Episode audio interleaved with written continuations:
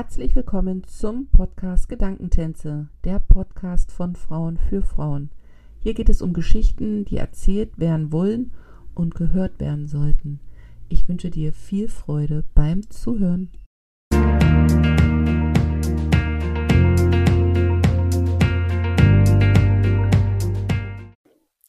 Herzlich willkommen zu einer neuen Folge im Gedankentänze-Podcast. Ich habe heute die Gabriela Urban zu Gast. Sie ist von Haus aus Journalistin, SEO-Expertin und Buchautorin, aber hat ihre neue Berufung in der Meditation gefunden. Und diese begann auf den Tag genau vor 2 Jahren. Und genau darüber sprechen wir heute. Wir wollen heute darüber sprechen, was ist Meditation, wie kann sie uns im Alltag behilflich sein und was ist für Sie das größte Geschenk dahinter, mit der Meditation unterwegs zu sein? Ich sage herzlich willkommen, liebe Gabriela. Hallo, liebe Jana. Ich freue mich sehr, dass wir uns hier gefunden haben und uns zu dem Thema austauschen.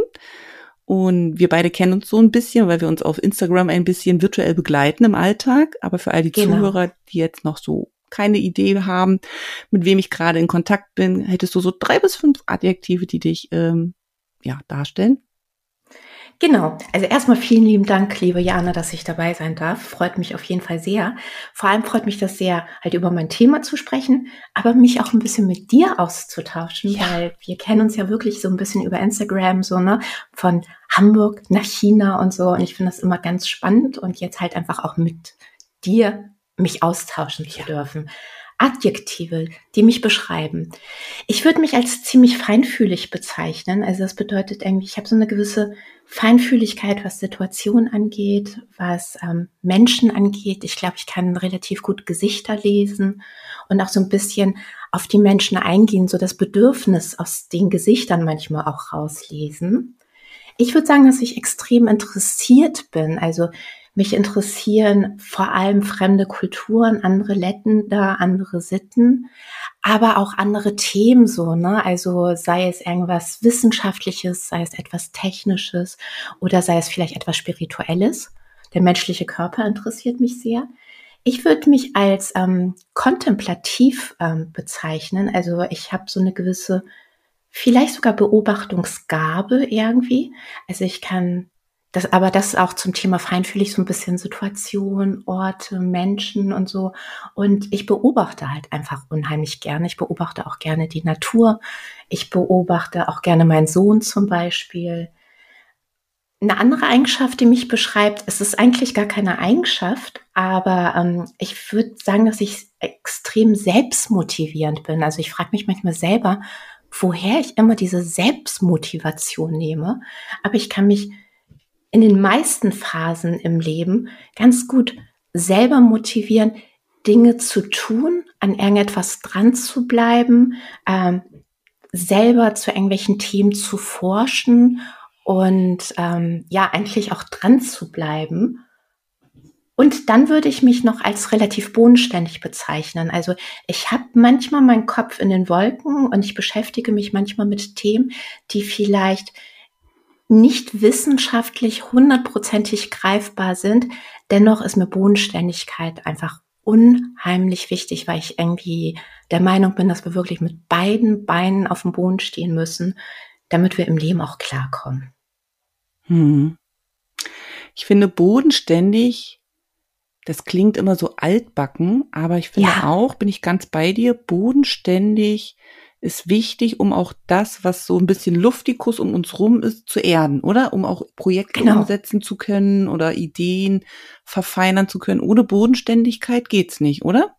Genau, bin ich ganz deiner Meinung. Also, weil gerade wenn man so ein bisschen vielleicht künstlerisch angehaucht ist, also du bist ja sehr künstlerisch angehaucht, ich würde von mir jetzt nicht behaupten, dass ich so künstlerisch angehaucht bin, so, ne?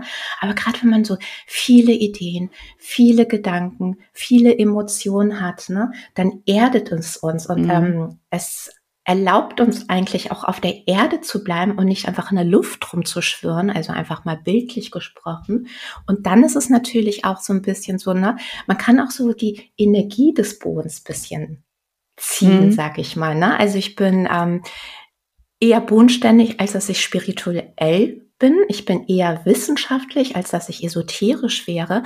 Nichtsdestotrotz glaube ich schon an irgendwelche Energieläufe Und der Boden oder die Erde gibt uns ja auch eine gewisse Energie, ne, die wir dann wieder umsetzen können. Also so auf verschiedenen Ebenen diese Bodenständigkeit. Aber ich finde das unheimlich wichtig.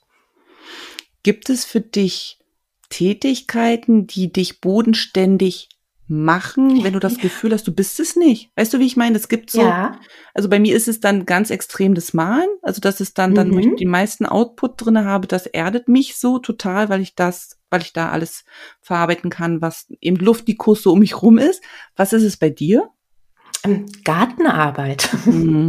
Ja, also ich habe so die Gartenarbeit so ein bisschen für mich entdeckt. Das liegt also einmal daran, dass wir halt so vor gut etwas über eineinhalb Jahren irgendwie in ein eigenes Haus gezogen sind und ich dann plötzlich einen Garten hatte. Und erstmal auch dachte so, ich weiß gar nicht, ob ich so einen grünen Daumen habe, weil mein Vorgänger, der hat seinen Garten geliebt und gehegt und gepflegt und ungefähr gefühlt 1000 verschiedene Blumen und so, ne? Und dann dachte ich so, was für ein schweres Erbe und so. Ich weiß gar nicht, ob ich dem mächtig bin. Und ich habe so, wobei sicherlich auch der eine Busch oder andere auch bei mir wieder eingegangen ist, so, ne? Aber ich habe gemerkt, dass diese Gartenarbeit eine extreme Bodenständigkeit in mir hervorruft. Einerseits arbeitest du halt ganz nah am Boden, dann bist du halt umgeben so von den vielen verschiedenen positiven Farben, würde ich mal sagen, also vordergründig grün, was ja wirklich einen positiven Einfluss auf unser Gemüt und alles Mögliche hat. Und dann kannst du einfach auch sehen, wie alles wachsen kann und wie auch viele Dinge irgendwie miteinander zusammenhängen, so, ne? Zum Beispiel irgendwie die Luftdurchlässigkeit im Boden oder zu viel Wasser, zu wenig Wasser und dann auch die Tiere, welche Rolle die spielen und so. Also so Gartenarbeit ist für mich etwas extrem Bodenständiges. Und weißt du, was ich auch glaube, was auch dahinter steckt? Das ist ja beim künstlerischen Dasein auch, man macht halt auch was mit den Händen, ne? Man ist halt in Bewegung, man macht was mit den Händen, man macht aus nichts, um es jetzt mal so ganz plakativ zu sagen, aus nichts macht man was. Und das ist ja auch so eine innere Befriedigung, wo ich auch glaube, ich weiß nicht, wie deine Wahrnehmung ist, dass uns das so ein bisschen verloren gegangen ist, weil wir immer glauben, wir müssen am Rechner sitzen und virtuell, aber dieses mit dem Körper vor Ort präsent sein, und was schaffen, ist ja auch das, was die Befriedigung dann reinbringt. Genau, auf jeden Fall. Es ist halt so, du siehst sofort das Ergebnis, also nicht sofort, weil wenn du was siehst, brauchst du ja wieder Geduld. So, ne? Ja. Aber zum Beispiel, ich habe gestern, ich habe da so eine ganz, ganz schreckliche Ecke, also Amazonas lässt grüßen, ne, mit extrem viel Unkraut, also wie heftig Unkraut wachsen kann und so, ne? Und ich war mir auch nicht ganz sicher, was mache ich mit dieser Ecke und so, ne? Und lasse ich das jetzt verwildern, weil auch nicht zu viel Arbeit und so. Und dann war ich dann irgendwie gestern dabei und so, und das war doch schon eine relativ großflächige Ecke und habe dann jetzt auch gedacht, okay, weil mein Sohn wünscht sich Sonnenblumen, habe ich gesagt, bekommt er seine Sonnenblumen und dann mache ich dann noch so Sommerblumen und so, okay, jetzt alles an Unkraut raus und so. Und es war wirklich eine körperliche Arbeit auf jeden Fall, wo man halt einfach mit den Gedanken auch unheimlich gut abschalten kann. So, ne? Und dann habe ich halt auf einmal diese freie Fläche gesehen, die ich da geschaffen habe und auch diese Eimer, die ich dann zum Biomüll gebracht habe mit dem Unkraut und so, ne? Und dann halt so diese Samen in der Hand und so, ne? Und dann nochmal schön gegossen und so. Also das Ergebnis konnte ich noch nicht sehen, aber ich konnte halt sehen, wie schnell ich mich von, jetzt metaphorisch gesprochen, von dieser unnützen Last auch befreien konnte. Und dann ist auch Gartenarbeit bei mir auch so eine Sache, kennst du vielleicht auch, es gibt so Dinge, wir wissen nicht hundertprozentig, ob wir gerade Bock drauf haben. Und dann sage ich so, die Pflicht ruft, ich fange jetzt einfach mal an. Und wenn ich nur einmal kurz den Weg fege. Und meistens ist es mit der Gartenarbeit bei mir so, wenn ich angefangen habe, dann komme ich irgendwann in den Fluss und dann läuft das auch. Spielt da deine Eigenschaft der Selbstmotivation eine Rolle mit oder glaubst du, dass das dann so ein Mechanismus vielleicht auch ist im Sinne von durch die Bewegung und was anderes machen, dem Geist und Körper auch eine andere Aufgabe in dem Moment geben? Ich würde sagen beides auf jeden Fall. Also auf der einen Seite, ich glaube schon, wenn wir so ins Fließen kommen, also auch wie so ein Fluss zum Beispiel so, ne? Also ich glaube einfach so, wenn wir in einen gewissen Arbeitsfluss oder in einen gewissen Lebensfluss reinkommen. Weißt du, manchmal hakt es, manchmal stockt es, manchmal sind wir ein bisschen blockiert oder sonst was. Da kommen wir vielleicht auch wieder ein bisschen auf die Energien zu sprechen, so, ne? Wenn wir dafür aber sorgen, dass es doch immer wieder fließt, also unsere Arbeit fließt, unsere Emotionen irgendwo fließen, so, ne? Dass wir da halt irgendwie in so einem gewissen Einklang sind, dann kommt vieles von selber. Und dann kommt vielleicht auch wieder diese Selbstmotivation. Ich weiß halt, ich habe ja vor allem Bock auf das Ergebnis, ne? Weil gerade bei der Gartenarbeit weiß ich, das Schönste ist es, ich hänge in meiner Hängematte rum und gucke mir dann meinen Garten an, so, ne? Und dann kommt wieder das Kontemplative irgendwie in mir durch, weil dann hast du da einen Schmetterling, dann wachsen da die Blüten und so. Und da ich weiß, dass ich Bock auf das Ergebnis habe und mich eigentlich auch schon in dieser Hängematte sehe, wie ich mir diesen Garten angucke, motiviert mich das halt umso mehr. Hm. Kannst du dich in diesem Beobachten eigentlich verlieren, also zu Zeit und Raum? Ja, ich bin dann, glaube ich, wirklich, also natürlich klar, manchmal mehr, manchmal weniger, ohne Frage, aber ich kann mich da, also es würde mir jetzt nicht passieren, Stunden vergehen und ich habe vergessen, meinen Sohn abzuholen oder so, ne? Sowas kann mir nicht passieren, aber ich merke schon, dass ich dann viel mehr im Hier und Jetzt bin und einfach auch viel mehr Dinge wahrnehme, für die man sich sonst vielleicht einfach nicht so viel Zeit lässt, wie zum Beispiel irgendwie ein Schmetterling, ne? Wie er sich bewegt, wie er von einer Blume zur nächsten oder auch Geräusche oder so. Ja, ich kann mich total gut da drin verlieren. Würdest du sagen, dass das schon eine Art Meditation ist, wenn man dann da so bewusst das wahrnimmt, was da um einen rum ist? Auf jeden Fall. Kann die reine Beobachtung der Einstieg in dieses Thema sein für Menschen, die sich mit dem Thema noch gar nicht beschäftigt haben? Absolut. Heißt Meditation für dich nicht unbedingt auf dem Kissen sitzen, Augen schließen, den richtigen Fingerspreiz machen? Heißt für dich Meditation auch, in der Hängematte eben sitzen und beobachten, was da ist? Meditation ist das, was du daraus machst und vor allem, welche Bedürfnisse du gerade jetzt in diesem Zeitpunkt hast.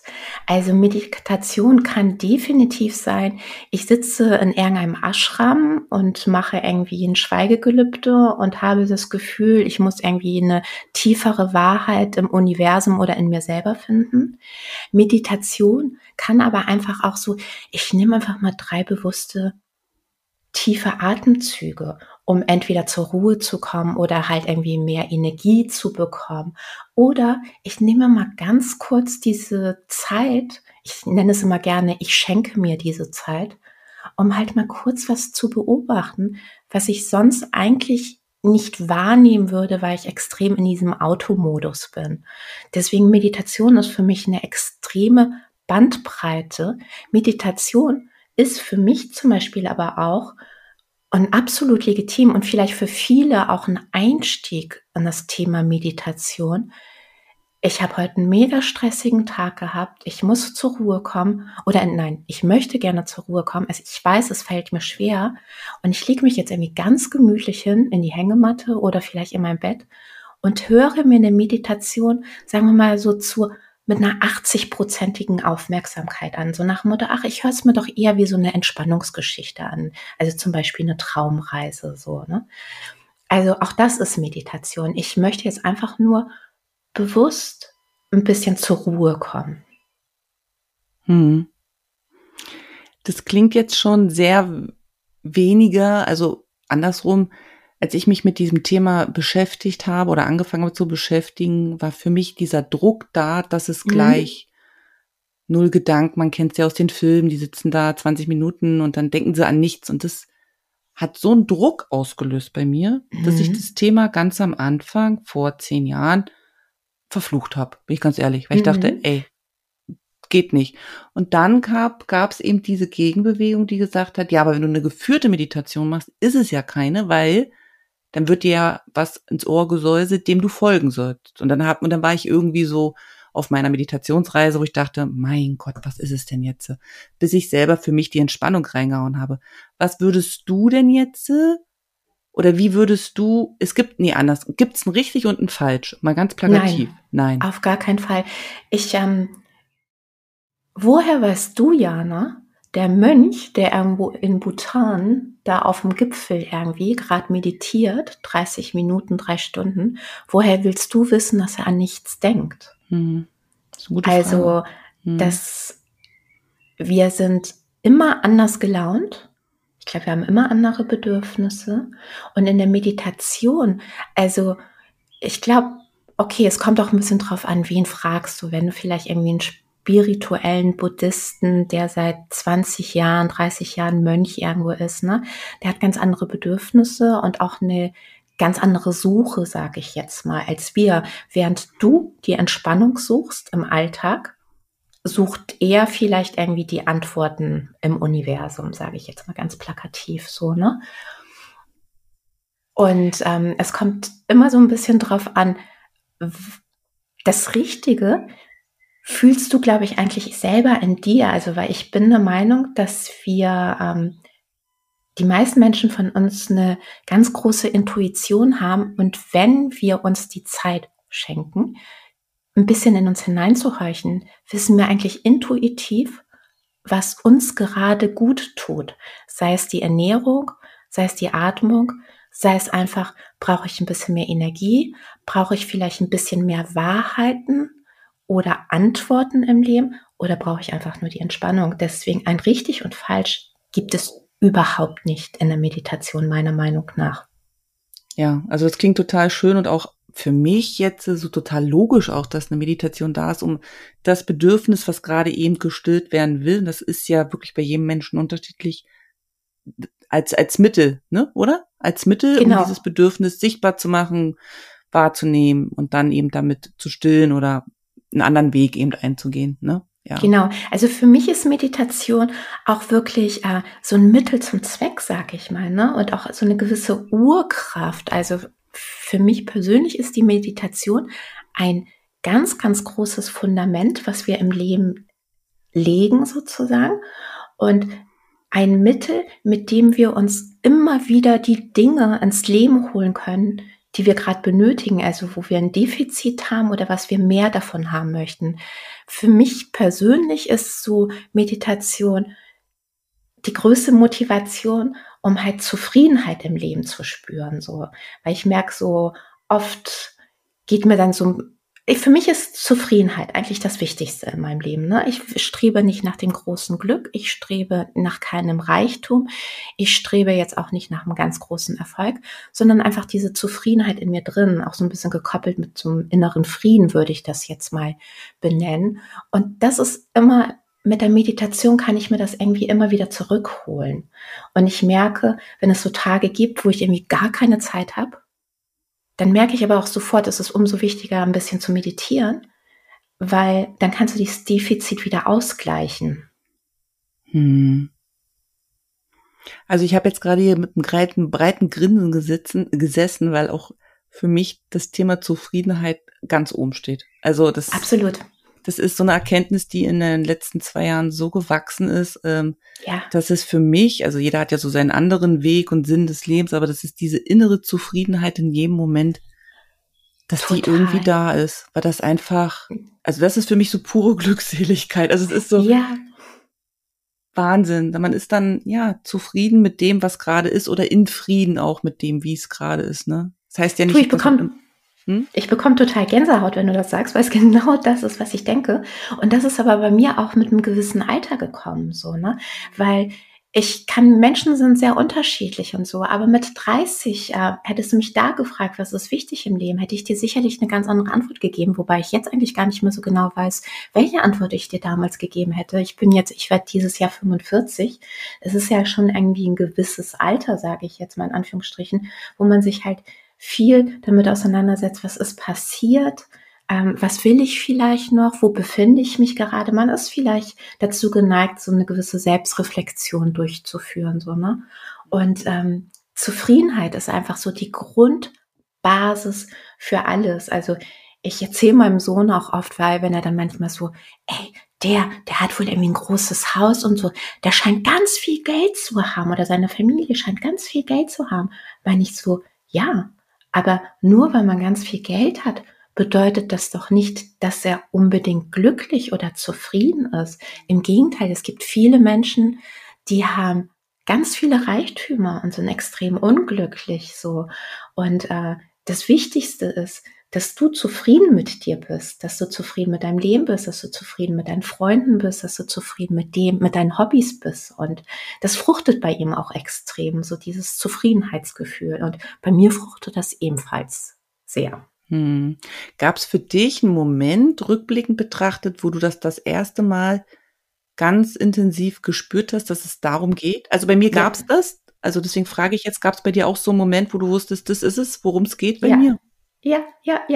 Willst du erstmal erzählen? Jetzt bin ich neugierig. Erzähl du erstmal. Okay, also bei mir war es, also wir sind ja fast gleich alt, ich bin jetzt 44 und bei mir war es der grüne Sonnenschirm im letzten Sommer.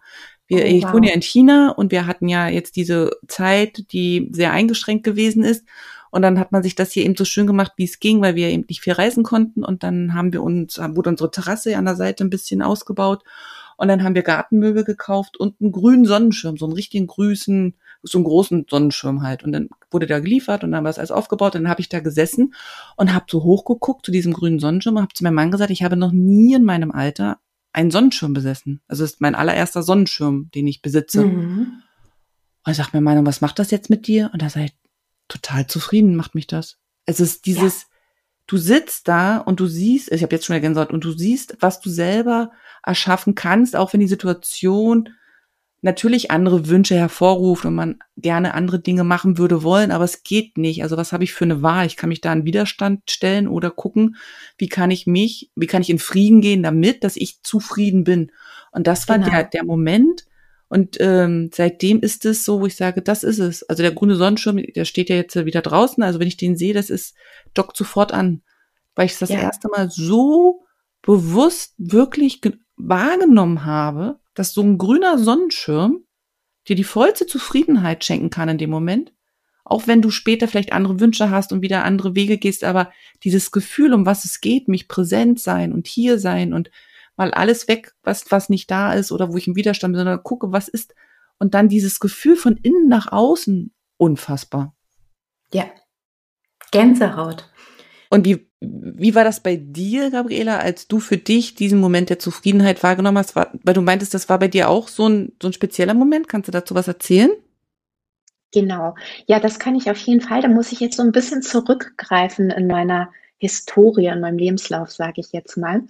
Und zwar, du hattest ja erzählt, dass ich von Haus aus Journalistin bin. Und ich wurde halt nach meiner Elternzeit gekündigt und stand auf einmal mit Kind und ohne Job da und hatte halt wirklich Probleme, beruflich wieder Fuß zu fassen, weil ich einfach keinen Job mehr bekommen habe als fast 40-jährige Mutter, wo die Arbeitgeber sicherlich auch gedacht haben, oh Gott, die kommt jetzt hier auch noch mit dem zweiten Kind an. Nee, beruflich ganz großes Risiko. Und da war für mich persönlich der Moment da, dass ich mich verändern musste, und ich habe dann erkannt, dass mir durch meine Kündigung ein ganz großes Gut im Leben geschenkt worden ist, und zwar Flexibilität und Zeit. Und die Flexibilität und Zeit habe ich so genutzt, dass ich mich als Reisejournalistin selbstständig gemacht habe und mit meinem Sohn um die ganze Welt gereist bin, und das jahrelang. Und und ich war auf den Reisen, war ich halt extrem glücklich. Also ich habe immer gemerkt, sobald ich zu Hause war, fiel mir so ein bisschen das Dach wieder auf den Kopf und ich war nicht besonders zufrieden und ich wollte wieder raus in die weite Welt. Und als ich dann irgendwie in der weiten Welt unterwegs war, da war ich halt total in meinem Element. Du konntest mich in den vollsten Bus reinstecken und es war stickig und spitzig und ungemütlich, aber ich war irgendwie glücklich, weil mich das Reisen so sehr glücklich gemacht hat. Und je älter mein Sohn wurde, desto mehr war mir immer wieder bewusst, dass halt dieses Glück auf Zeit ist, weil mir klar war, mit der Einschulung, dass mein persönliches Reiseglück vorbei sein wird, weil halt mein Sohn hier in Deutschland zur Schule gehen sollte. Und ja auch noch Corona hinzu.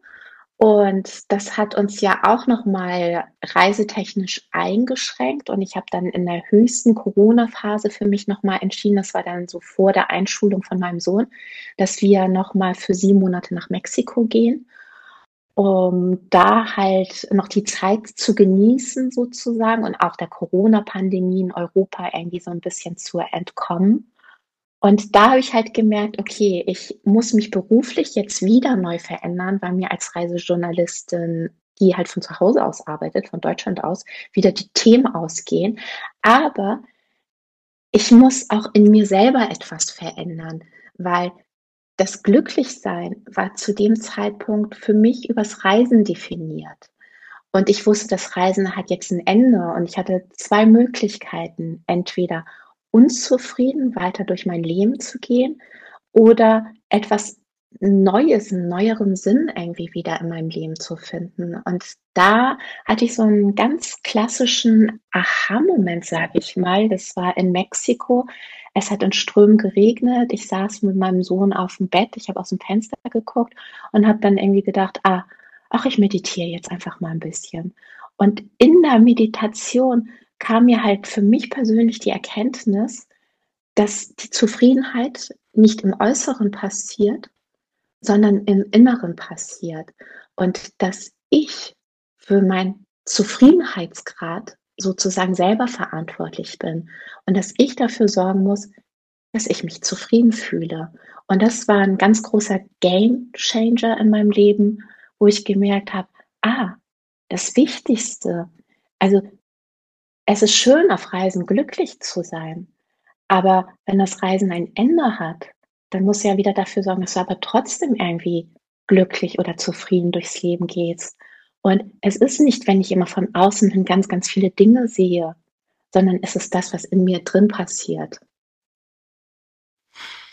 Das ist super schön und spannend zugleich und ich fühle das total, weil ich bin ja auch so eine Reiseseele und ich finde bei diesem Reisen auch wahre Zufriedenheit, aber es ist so, wie du sagst, was macht man, wenn das Reisen plötzlich nicht mehr ist? Auf Umstände, wie auch immer. Genau.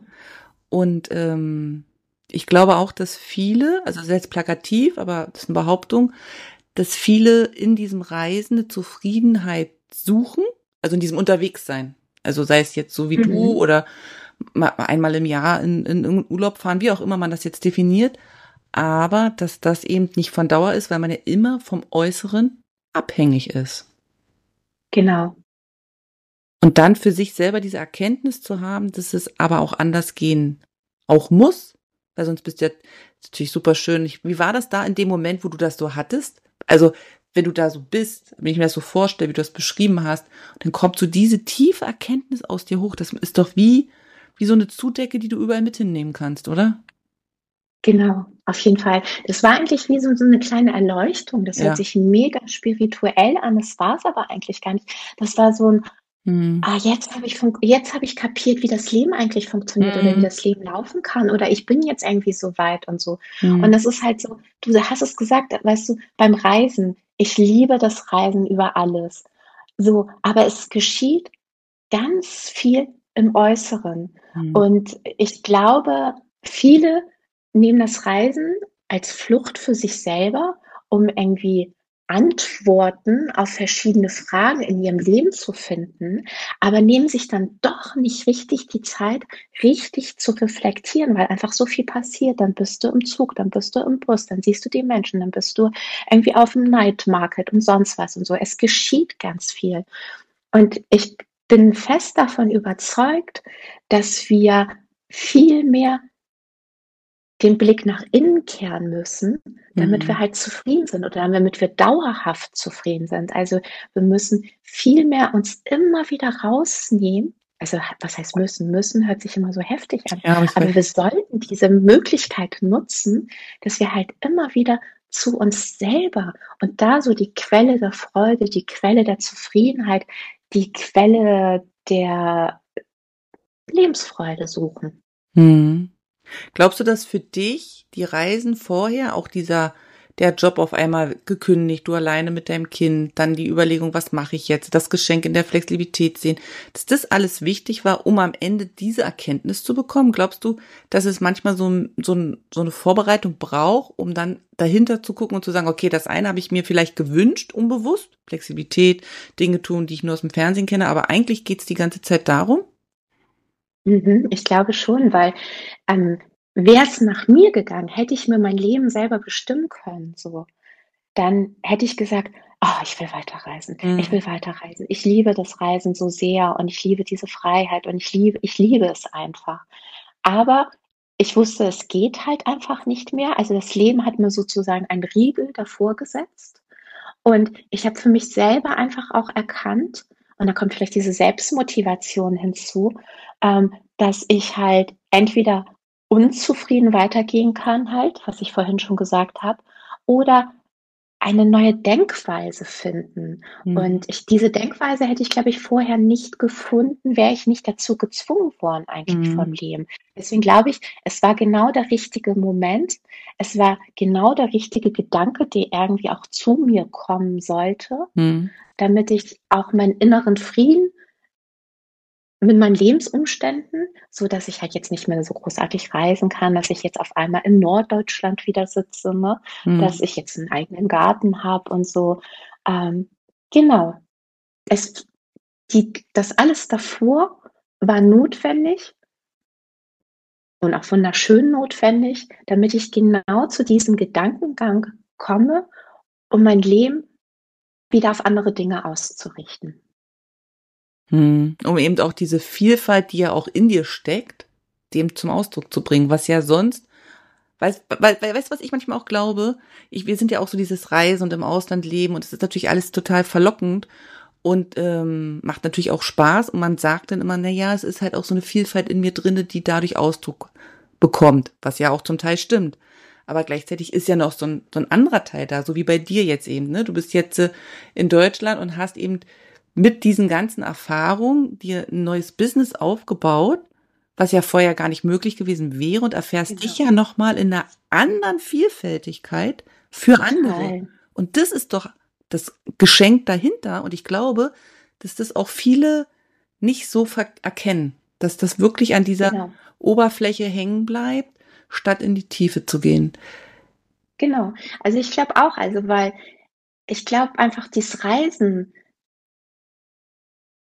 viele denken immer, dass sie da zu einer gewissen Wahrheit kommen oder dass sie da zu einer gewissen Erkenntnis kommen. Aber ich glaube, dass es eigentlich meistens sogar nicht so ist.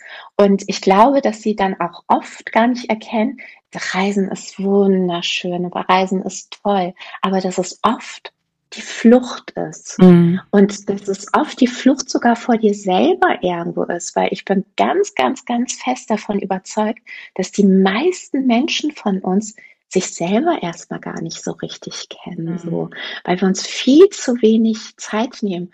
Und da möchte ich jetzt einfach wirklich mal extrem jetzt den Bogen auf die Meditation schlagen, um halt einfach jetzt wirklich den Zuhörern ganz große Lust auf Meditation zu machen, aber ihnen auch so ein bisschen den Mehrwert zu erklären. So.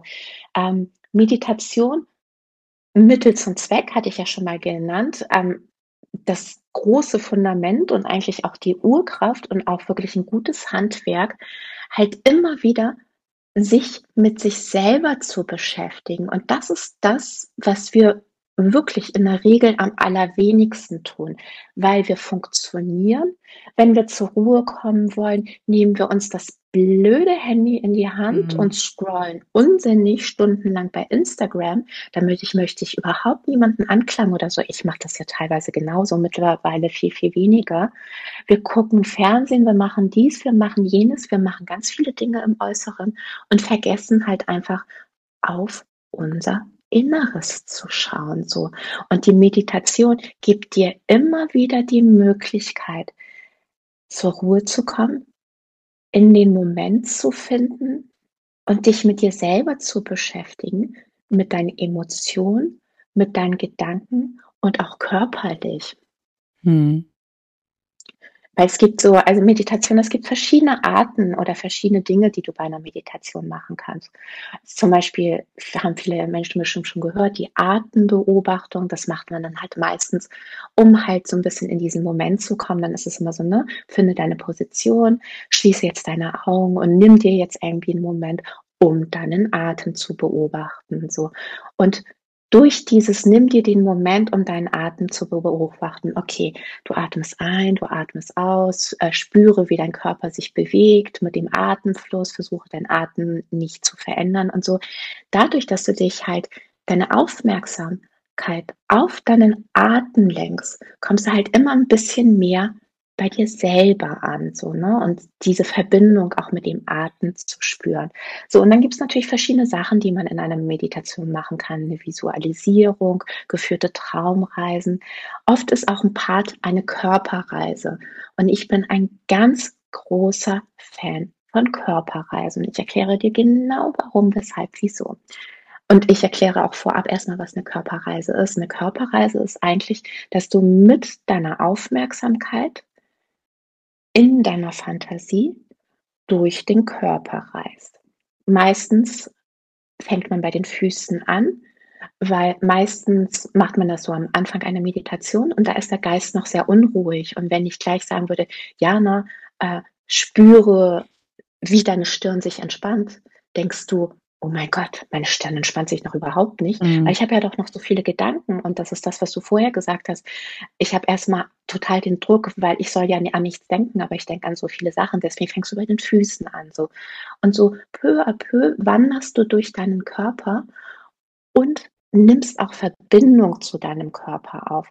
Und das ist extrem wichtig, weil wir das viel zu selten machen und weil wir es viel zu selten machen, haben viele Menschen körperliche Beschwerden. Das kann mit Kopfschmerzen anfangen, das kann mit irgendwelchen Magenschmerzen, das kann wirklich bis zu chronischen Krankheiten, das kann auch mit Schlaflosigkeit und alles drum und dran. Weil wann hörst du auf deinen Körper, Jana? Meistens hörst du erst auf deinen Körper, wenn dein Körper dir Schmerzen signalisiert. Vorher hörst du nicht auf deinen Körper, weil zum Beispiel, okay, du fühlst vielleicht ein Hungergefühl, du fühlst ein gewisses Durstgefühl, aber du hast vielleicht auch gelernt, zu gewissen Uhrzeiten zu essen und vorher schon zu trinken. Also eigentlich im Grunde spürst du deinen Körper nicht und du hörst auch nicht großartig auf deinen Körper. Und durch Körperreisen oder Meditation nimmst du diese Verbindung auf. Und dann merkst du vielleicht so, warte mal, irgendwas spannt da gerade und so. Ich atme da halt noch ein bisschen rein, um diese Entspannung irgendwie rauszunehmen. Du hörst viel früher auf deinen Körper und kannst viel früher, ich sag mal, körperliche Anspannung lösen und loslassen in deinem Körper. Und du kannst so wirklich effektiv Krankheiten vorbeugen oder auch wirklich diesen modernen Krankheiten vorbeugen, sage ich mal, wie Rückenschmerzen, Schulterschmerzen, Nackenverspannung, Bauchschmerzen und so. Das ist ja sehr oft psychosomatisch veranlagt, also oder sagen wir mal mit deinen Gedanken verknüpft, mit deinen Emotionen verknüpft. Und das ist wirklich ein ganz, ganz tolles Mittel, Meditation, um bei sich selber zur Ruhe zu kommen und diese Verbindung mit sich zu spüren. Das hast du super schön beschrieben und da würde ich voll unterschreiben, dass es eben diese Pause ist, die wir uns bewusst nehmen, um eben, so wie du gesagt hast, zu gucken, zu spüren, wo stehe ich und wie geht's mir wirklich, wirklich. Weil ich glaube, auch in dieser schnelllebigen Zeit und auch wie du es gesagt hast, wir eben schnell auch in dieser Ablenkung drinne sind, das eben total verlernt haben. Absolut. Und das steckt aber in uns drin, so, ne? Was ich sehr faszinierend finde im Leben, ist einmal den Körper, weil der Körper ist ein Wunderwerk. Das ist wirklich irre, was da alles in unserem Körper drin ist, was wir für so selbstverständlich nehmen oder dem wir gar nicht so viel Beachtung schenken. Und ganz besonders für mich auch das Gehirn. Und du kannst, also wir denken, es ist so schwierig zu entspannen. Es ist so schwierig für uns zur Ruhe zu kommen. Aber wenn du durchschaut hast, wie du entspannen kannst, du kannst es nämlich erlernen. Und jetzt kommt das Gehirn dazu. Du kannst relativ schnell dein Gehirn umstellen programmieren. Und wenn du, je mehr du dir diese Möglichkeiten schenkst, dass du bewusst zur Ruhe kommst, durch zum Beispiel Meditation oder mit verschiedenen Entspannungstechniken oder vielleicht auch entspannende Musik hören oder was du zum Beispiel auch gesagt hast mit dem Malen, desto mehr programmierst du auch dein Gehirn um, so dass du wirklich lernst, und das ist wirklich so, das ist kein Versprechen, dass du lernst, auf Knopfdruck zu entspannen. Und das funktioniert wirklich und das kann ich eigentlich fast jedem Menschen garantieren, dass das mit ein großer Gewinn ist, den man aus der Meditation oder Entspannungstechniken, sage ich jetzt mal, rausziehen kann für sich. Also fast jeder Mensch kann lernen, auf Knopfdruck zu entspannen, sei es 1 Minute, sei es 3 Atemzüge oder sei es 30 Minuten. Braucht es dafür eine Routine? Würdest du sagen, man braucht eine Alltagsroutine? Könntest du da noch zu was zu sagen? Also wie könnte so eine Routine zum Beispiel aussehen für einen Anfänger oder vielleicht auch für jemand, der das schon ein bisschen länger macht? Ich glaube, ich würde jetzt erstmal kurz vorweggreifen. Also erstmal solltest du für dich definieren, was willst du damit erreichen? Mhm. Und es ist total super, weil um halt diesen Druck rauszunehmen, ne? Das Thema, ich kann aber nicht an nichts denken. Nein, die meisten Meditierende können nicht an nichts denken. Es ist so, nimm dir den Druck raus. Was willst du damit erreichen? Willst du einfach nur entspannen? Willst du vielleicht deine Rückenschmerzen in den Griff bekommen? Möchtest du vielleicht ein bisschen besser einschlafen? Möchtest du zufriedener im Leben sein? Was ist deine Hauptmotivation? Oder definiere vielleicht 2, 3 Motivationen. Eine Hauptmotivation und Nebenmotivation. Dann ist es wichtig, dass du am Anfang nicht perfekt sein wirst. Also wenn du dich hinsetzt und anfängst zu meditieren oder eine Entspannungstechnik durchführst und du hast an 1000 Dinge gedacht, dann ist es absolut okay. Nichtsdestotrotz hast du vielleicht ein bisschen bewusster geatmet und du hast deinem Geist und deinem Körper schon ein Geschenk gemacht, obwohl dein Kopf vielleicht noch total beschäftigt war. Und dann ist natürlich die Regelmäßigkeit eine ganz große Geschichte, weil wenn ich mich jetzt hinsetze und 30 Minuten meditiere und dann setze ich mich wieder in 14 Tagen hin und meditiere vielleicht 25 Minuten, dann ist es nicht besonders sinnhaft. Also es ist immer noch ein Geschenk, besser lieber das als gar nicht. Aber um halt zu lernen, auf Knopfdruck zu entspannen, das ist ein Prozess, das muss erlernt werden, das Gehirn muss umprogrammiert werden, du musst dich irgendwie auch ein bisschen verändern und umprogrammieren. Und daher ist es wichtig, für sich zu überlegen, wie lange möchte ich meditieren oder eine Entspannungstechnik machen, wie oft und wann passt es in meinen Alltag? Weil das ist, glaube ich, oft das schwierigste Thema. Mache ich es morgens? Mache ich es nachmittags? Mache ich es in der Mittagspause? Mache ich es vorm Schlafengehen oder sonst was? Ich glaube, man kann das ein bisschen rumexperimentieren und probieren und dann aber wirklich so seine festen Momente sich schaffen und da wirklich dranbleiben. Und jetzt kommen wir noch zum Punkt Zeitdauer. Es ist besser, du meditierst 5-mal die Woche 2 bis 3 Minuten, als du meditierst einmal die Woche 30 Minuten, weil die Regelmäßigkeit und deswegen auch wie gesagt 3 bewusste Atemzüge ist auch schon eine feine Geschichte.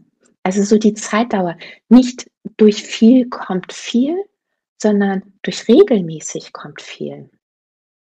Also ich nenne ja auch nochmal so ein paar Beispiele, so um den Zuhörern sozusagen, dass sie halt so merken, so, oh stimmt, das ist ein cooler Zeitpunkt oder so.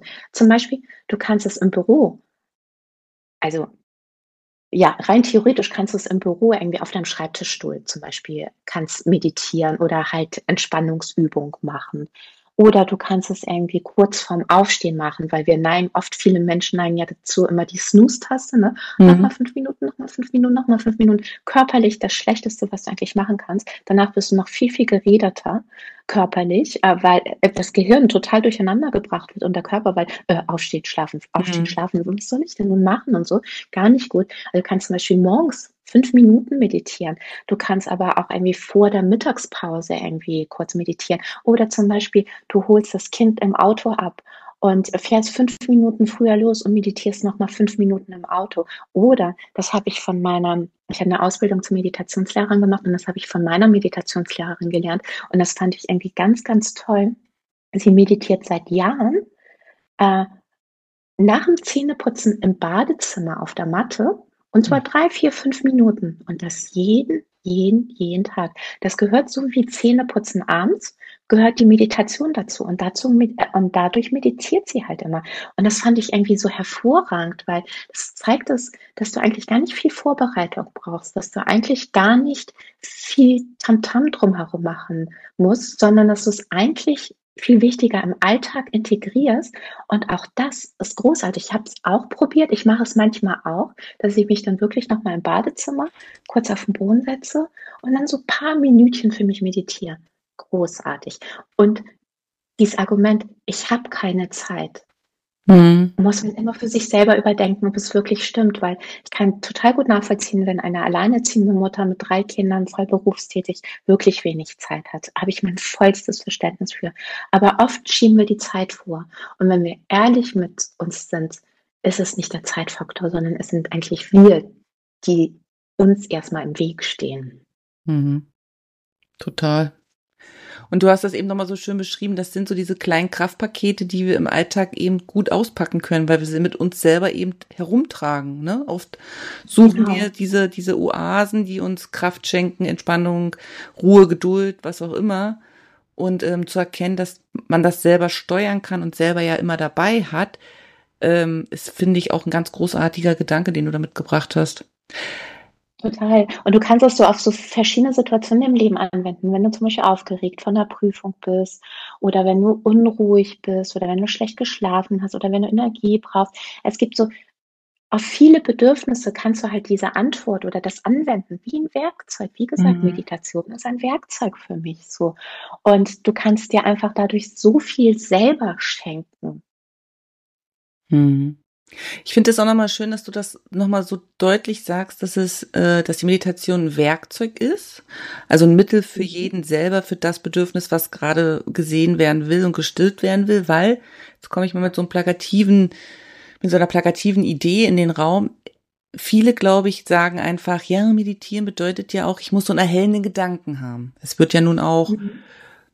Ich will es jetzt nicht Guru nennen, aber du weißt, in welche Richtung ich will, da eben so Absolut. Ein bisschen... glorifiziert, sage ich einfach mal. Und ich glaube, dass das vielen auch Unsicherheit macht, so nach dem Motto, was ist, wenn ich keinen erhellenden Gedanken habe? Was ist, wenn ich jetzt nicht die Idee habe? Wie gehst du mit sowas um? Also was kannst du da so zu sagen? Weil ich glaube, das ist ja so diese Hürde, die man ja erstmal zur Seite schieben muss, weil das ist es ja nicht grundsätzlich, ne? Du hast mich ja gefragt, gibt es ein richtig und gibt es ein falsch in der Meditation? Habe ich gesagt, nein, es gibt kein richtig und es gibt kein falsch. Ich revidiere einmal ganz kurz. Es gibt eigentlich ein falsch, wenn du mit einer gewissen Erwartung an eine Meditation rangehst. Dann kann es eigentlich nur in die Hose gehen, sage ich jetzt mal so, ne? Weil du musst, oder das Beste ist wirklich erwartungsfrei an eine Meditation ranzugehen und zu gucken, was passiert oder was vielleicht auch nicht passiert. So. Weil ich glaube, wenn du malst gerne und du gehst mit einer Erwartung, aber heute male ich mein Bestsellerbild. So, ne? Schwieriges Thema, wenn man wirklich mit dieser Erwartung, aber wenn man einfach anfängt und guckt, was daraus wird, dann kann sich daraus was Großartiges entwickeln. Und wenn nicht, dann hat es aber vielleicht trotzdem Spaß gemacht. Oder du hast wenigstens bewusst geatmet. So. Also ich glaube wirklich, man setzt sich unter Druck, wenn man diese Erwartung hat, ich muss meinen Kopf leer bekommen. Ich muss irgendwie jetzt auf Krampf entspannen. Ich muss jetzt einschlafen. Oder ich will jetzt endlich die Wahrheit finden oder die Antwort auf meine Fragen. So schwierig. Also ich habe zum Beispiel auch gemerkt, dir kann in der Meditation immer wieder was Neues begegnen. Und es ist so schön manchmal, sich gerade darauf einzulassen, keine Erwartung zu haben und dann zu gucken, was eigentlich mit dir selber passiert. So. Und deswegen macht das zum Beispiel auch manchmal Spaß. Also ich bin da nicht so der Typ für, aber ich weiß also gerade von meinen Teilnehmern auch, dass sie das manchmal sehr gerne mögen, auch so ein Tagebuch zu führen. Vielleicht nochmal so 2, 3 kleine Sätzchen danach zu schreiben, was passiert ist, welcher Gedanke ihnen gekommen ist oder welches Bild sie vielleicht schön fanden oder welches Bild sie für sich selber mitgenommen haben oder so. Aber keine hohen Erwartungen. Und jetzt greife ich nochmal ein anderes Thema auf. Ich glaube, daraufhin wolltest du auch so ein bisschen den Bogen spannen. Es gibt ja sozusagen gewisse Gurus oder gewisse Coaches oder sonst was, die dir eigentlich das Glück im Leben versprechen, wenn du mit ihnen diesen Weg der Meditation oder diesen Weg der Manifestation oder sonst was gehst. Mhm. Und vor solchen Sachen warne ich ganz, ganz, ganz doll auf jeden Fall. Ich erkläre dir auch warum, weil A, sind das oft Gruppencoachings, die dann statt 2.222 Euro heute nur 888 €, also du merkst schon, Marketing-Tools bis zum Geht nicht mehr. Am besten sollen 300 Leute oder 1000 Leute online teilnehmen, weil dadurch bereichere ich mich ja auch. Und wir Menschen sind individuell. Und wenn ich jetzt dir auf uns was zuschneide, dann passt es auf 98% eigentlich gar nicht, weil ich doch auch gesagt habe, man soll ja den Blick nach innen kehren. Und wir sind einfach solche Individuen, dass wenn ich dir als Coach irgendwie sage, manifestiere dir die Liebe deines Lebens, geh mit mir den Weg und danach wirst du den Partner finden. Ganz ehrlich gesagt, wenn wir unseren logischen Verstand einschalten, wissen wir, dass es doch eigentlich alles gar nicht so richtig funktionieren kann, sondern ich muss erstmal bei mir selber anfangen. So, was sind meine Grundbedürfnisse, was sind vielleicht meine Grundprobleme oder sonst was. Und ich finde es ganz schwierig, auch diese falschen Hoffnungen zu schnüren, weißt du, weil gerade solche Menschen, die solche Kurse kaufen oder bei solchen Coaches irgendwie ein Training buchen oder wie auch immer, die befinden sich vielleicht in einer kriseligen Lebenssituation und sind auch labil irgendwo. So, und dann hört sich das aber alles so toll und schön an, weil meistens, und die benutzen die ja auch wirklich geschickte Marketing-Tools, irgendwie die Heldenreise zu erzählen. Ich war früher auch sehr unsicher und hatte wenig Geld und alles drum und dran. Und dadurch, dass ich diesen Weg gegangen bin, ne, bin ich jetzt erfolgreich und glücklich und so. Aber es kann so irgendwie nicht funktionieren, weißt du. Also du siehst ja eigentlich einfach schon, wie das alles so aufgebauscht ist. Und dann denkst du da halt so, oh, ich bin gerade so unglücklich. Na okay, 888 € statt 2.222 €. Ja, doch, das ist die Lösung. Und danach können diese Menschen einfach extrem in ein Loch auffallen, so. Weil du siehst, das Glück hat sich nicht eingestellt sozusagen, das Glück ist noch nicht gekommen, so, ne? Und danach werden sie irgendwie allein gelassen. Also für mich persönlich ein ganz, ganz gefährliches Thema, was man auch wirklich sehr reflektiv und auch sehr bodenständig meiner Meinung nach angehen sollte, sondern man sollte lieber wirklich bei sich selber anfangen und gucken, wie du die mit kleinen Schritten, sei es mit geführten Meditationen, sei es irgendwie, dass du lernst, welche Entspannungstechniken gibt es, mit welche sprechen mir dazu. Fang bei dir selber an, fang mit dir selber an. Das ist so mein Appell. Dem kann ich gar nichts hinzufügen. Ich sehe das, bin da voll bei dir. Und ich denke auch, dass Meditation, wenn man da nicht achtsam mit sich selber ist und auch der Meditationsleiter nicht achtsam ist, dass das Folgen haben kann, die schlimmer sind wie die Ausgangssituation. Und dass es eben so wichtig ist, da auch nochmal für sich so zu gucken, wie stabil bin ich, das alleine zu machen oder eben auch in den Kurs zu gehen und das vor Ort zu machen. Kann man bei dir vor Ort einen Kurs machen? Wie ist das? Wie kommt man an deine Meditation ran? An meine Meditation, ich habe einen Podcast, den wirst du sicherlich irgendwie verlinken. Sehr und ich habe auch einen Meditationsblog. Genau, und eigentlich kann man online, also durch diesen Podcast, also ich habe wirklich, ich glaube, ich habe mittlerweile meine 61. Podcast-Folge gestern veröffentlicht. Also bei mir gibt es wirklich ganz, ganz viele Meditationen für ganz viele bestimmte Bedürfnisse. Und alles komplett kostenlos. Und ich glaube, da kann man wirklich gut damit anfangen und gucken, was einem gefällt, was einem vielleicht auch nicht zuspricht irgendwie und sich ein bisschen ausprobieren. Und bevor wir vielleicht irgendwann mal Richtung Ende kommen, weil es klingt schon fast, als ob wir irgendwie so einen Bogen zum Ende spannen. Ein Thema wollte ich nochmal erwähnen, was einfach auch ein ganz großes Thema oder ein großes Pro für die Meditation ist. Und zwar die Kraft der Gedanken und die Kraft der Visualisierung. Und ich hatte ja schon gesagt, dass mich das Gehirn extrem fasziniert. Ja. Jana, wusstest du, dass das Gehirn nicht von Fantasie und Realität unterscheiden kann? Ich weiß das. Ja. Hm. Was bedeutet das?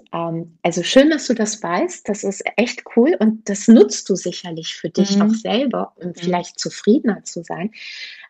Das Ding ist, wenn ich meinem Gehirn sozusagen vorgaukel, ich stelle mir jetzt ganz intensiv vor, ich liege am Strand, die Meeresbrandung rauscht, ich fühle den Sand unter meinen Füßen, es ist herrlich warm und so, wenn ich mir das wirklich detaillierter vorstelle, dann denkt dein Gehirn tatsächlich, es liegt am Strand. Dabei sitzt du irgendwie auf deinem Schreibtischstuhl gerade und sendet Signale an deinen Körper. So, oh, Entspannung, Ruhe, ach, ich fühle mich so ausgeglichen und so. Also du kannst wirklich dein Gehirn austricksen durch die Visualisierung. Das hört sich jetzt erstmal sogar fast ein bisschen negativ an. Aber ich glaube, wenn man das irgendwann mal durchschaut hat, das ist auch ein Game Changer im Leben. Wenn du zum Beispiel denkst, ich bin glücklich, dann nimmst du auch gleich eine ganz andere Körpersprache an. So, ne? Wenn du denkst so, oh nee, das ekelt mich irgendwie gerade. Auch dann hast du schon gleich Reaktionen in deinem Körper, so die von deinem Gehirn gesteuert werden. So, und die Visualisierung, das ist ja auch eine Methode, die halt viel in der Meditation angewendet wird, zum Beispiel durch Traumreisen. Oder, also eine Traumreise ist eigentlich fast schon eine erzählte Geschichte im Grunde, ne? Du liegst am Strand und erlebst vielleicht sogar etwas und so und die Emotionen und so. Oder auch Bildmeditation, dass du halt so gewissen Bildern in deinen Kopf kommst oder also so kleine, ne? Die Zufriedenheit liegt in dir und Zufriedenheit, innerer Friede und so. Und diese Visualisierung ist wirklich ein ganz wunderbares Mittel, dass wir wirklich in unser Leben mit reinnehmen sollten und lernen sollten, weil wir uns halt auch in schwierigen Situationen das immer wieder von selber anwenden können.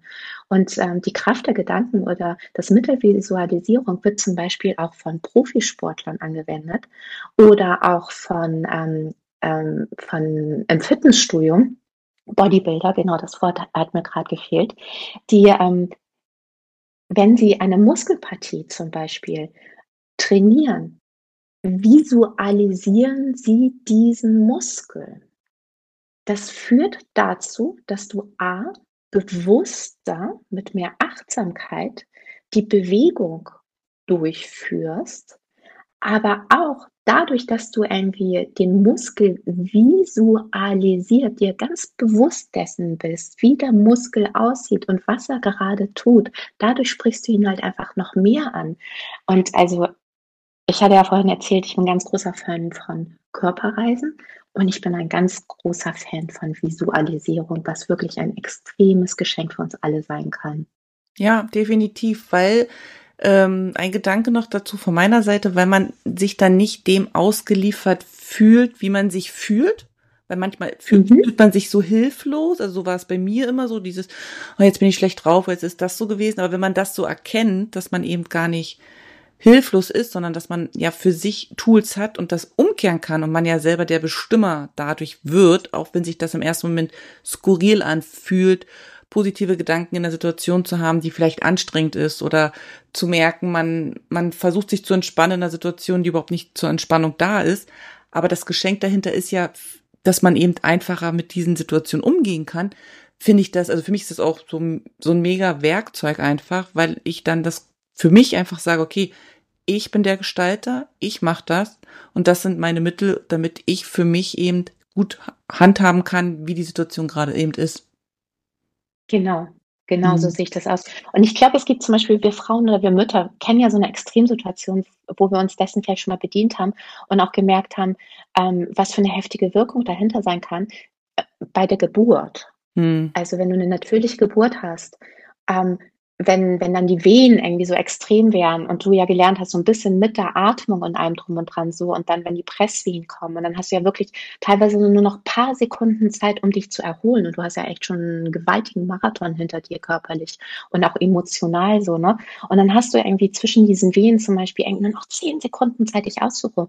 Ich weiß nicht, wie es bei dir war, aber ich habe von ganz vielen Frauen gehört, dass das auch so ist. Und das ist genau dieser Moment, den wir auch in einer Meditation hervorholen können. In einem ganz kurzen Zeitraum zu wissen, wie wir entspannen und wie wir uns wieder diese Kraft rausholen. Und das ist wirklich dieses intuitive, natürliche, was ich vorhin auch angesprochen habe. Du denkst ja nicht während der Presswehen so, jetzt, ich weiß genau, wie ich entspanne, ich entspanne jetzt. Du hast es einfach intuitiv in dem Moment getan. Und das ist das, was in uns ist, so, ne? Und das können wir wieder auf Knopfdruck lernen. Das ist auch total schön, gerade weil du das nochmal so sagst, dass wir das intuitiv in uns haben, weil viele ja, glaube ich, auch glauben, dass Meditation muss ich neu lernen. Das ist etwas, das ich mir neu aneignen muss. Und das, ich glaube, da vergeht vielen vielleicht auch so die Lust, weil man im Alltag, im Arbeitsprozess immer was zum Lernen hat, ne? Aber du sagst es ja, hast es ja gerade eben gesagt, es ist ja in uns. Das heißt, es ist nur irgendwie verschütt gegangen oder wir haben es nicht groß gemacht. Also wir holen im Prinzip was ans Licht, was da ist, oder? Genau. Wo wir den Zugang zu verloren haben vielleicht auch.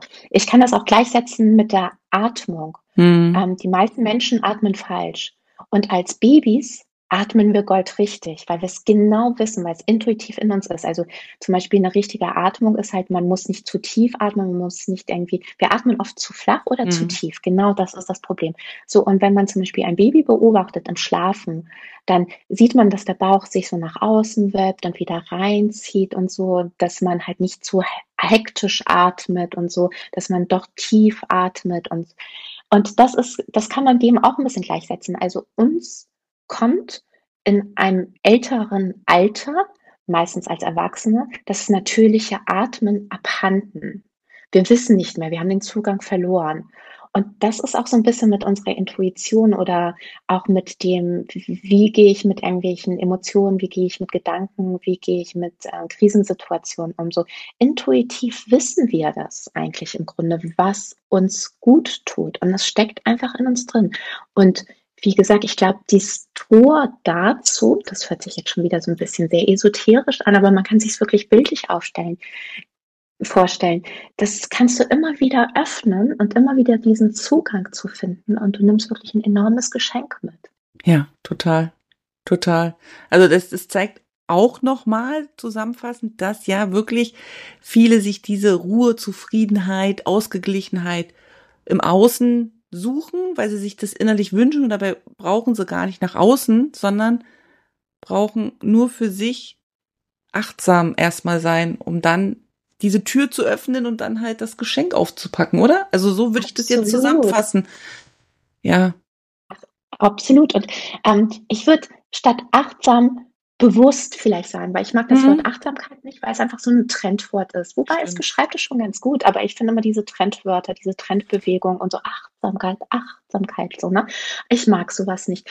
Aber Achtsamkeit kannst du eigentlich durch bewusst etwas tun, bewusst wissen, wie ich es tue, bewusst es anwenden, so, ne? So mit Bewusstsein wissentlich etwas tun und genau wissen, wie man es tun kann, um das zu bekommen, was man eigentlich gerne möchte.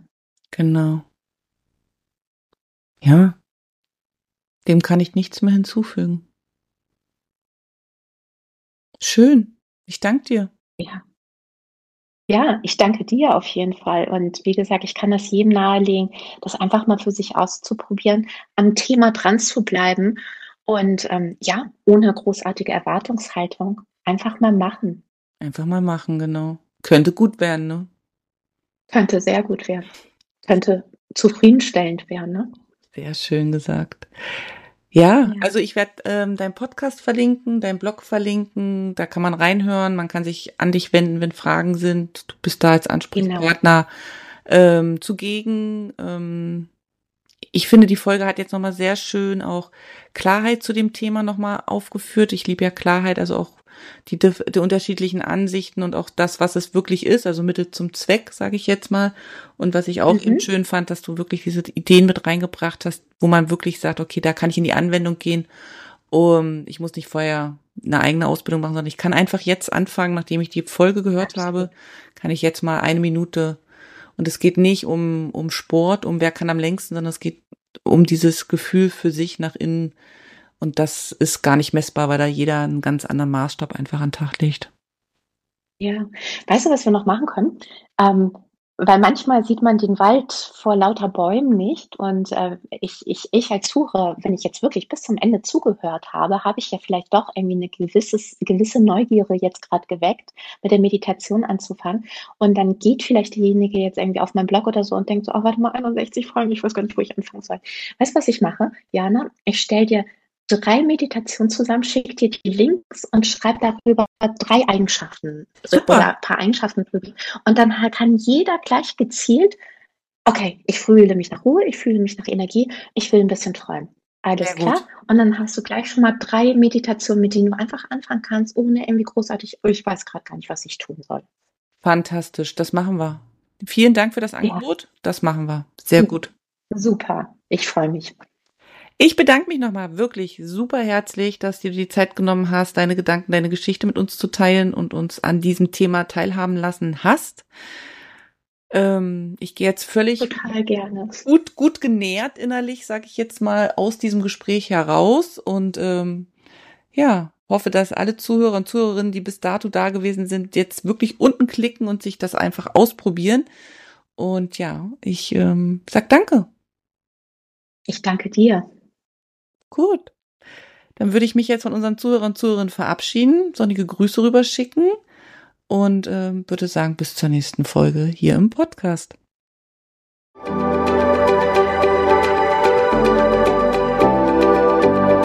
Dank, dass du heute mit dabei warst. Ich hoffe, du hattest eine gute Zeit hier und ich freue mich, wenn du den Podcast abonnierst, kommentierst und weiterempfiehlst.